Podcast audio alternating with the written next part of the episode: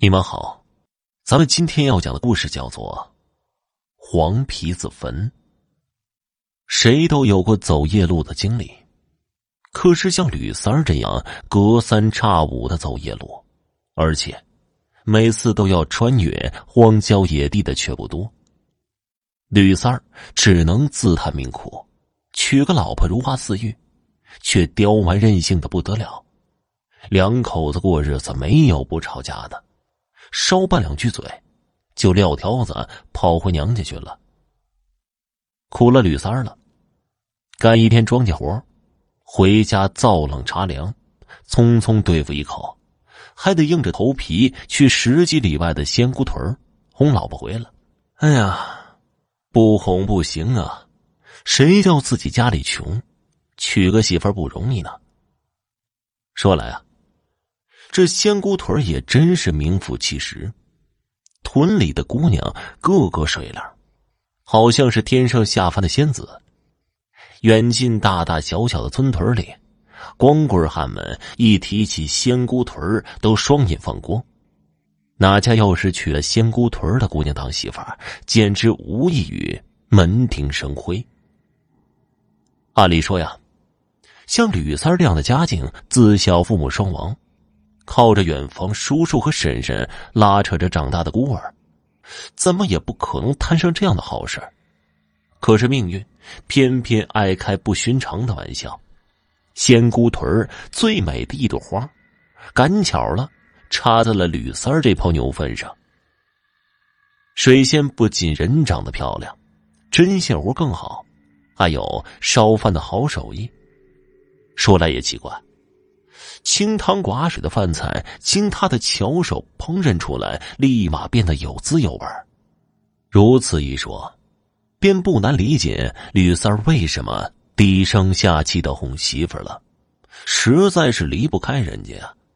这不嘛，昨天因为吕三给年迈的叔婶家里干了一天农活，水仙又不开心了，数落说：“你这个傻蛋！”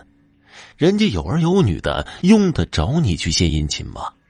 放着自己家一堆活不做，你想累死我呀？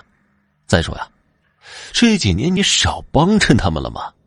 你欠他们的情什么时候还到头了？吕三也是个倔驴，说要是没有他们呢，我现在还不知道什么样呢。人不能没有良心，我孝敬他们是应该应分的，你管不着。于是，小两口又吵到半宿没睡。今天下地回来的吕三，只得趁着夜色赶去岳父家里接媳妇儿。好话说了一箩筐。水仙娘去世的早，幸亏岳父还算通情达理，劝解了几句，便打发女儿跟着吕三回家去。小两口走在山路上，由于气还没消呢，谁也不吭声。只有沙沙沙的脚步声和头顶风吹树叶的声响。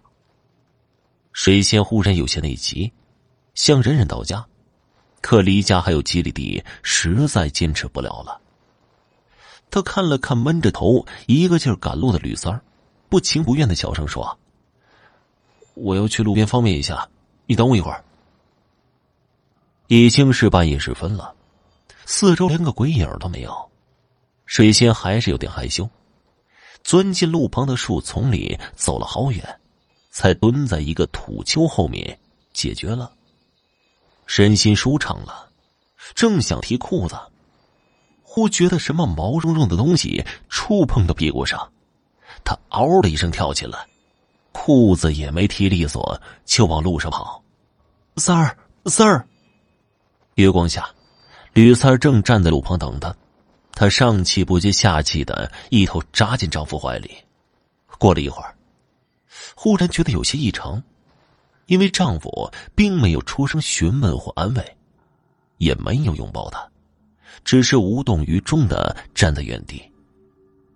她困惑的抬起头看着丈夫的脸，惨淡的月光下，吕三儿面无表情，看上去像个纸人儿。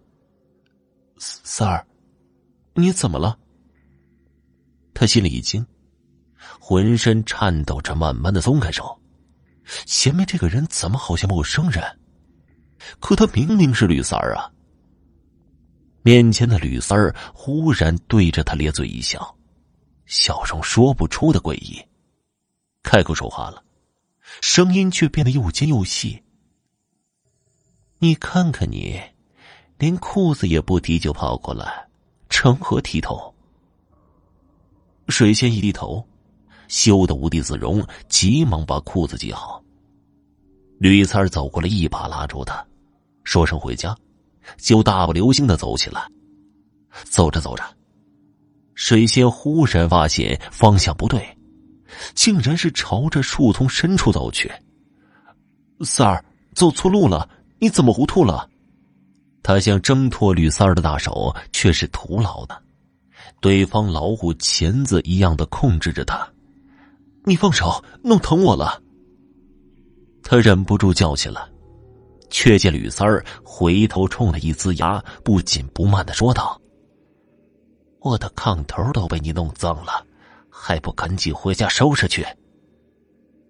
水仙眼前一黑，便什么也不知道了，因为她现在看到的已经不是丈夫的面孔，而是一张长着密密麻麻的黄毛的怪脸。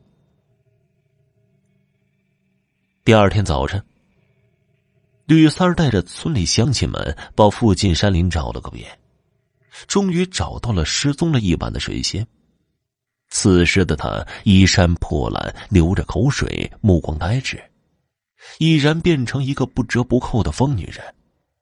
当然，他们也发现了水仙昨晚方便的所在——一个荒草摇曳的土包包。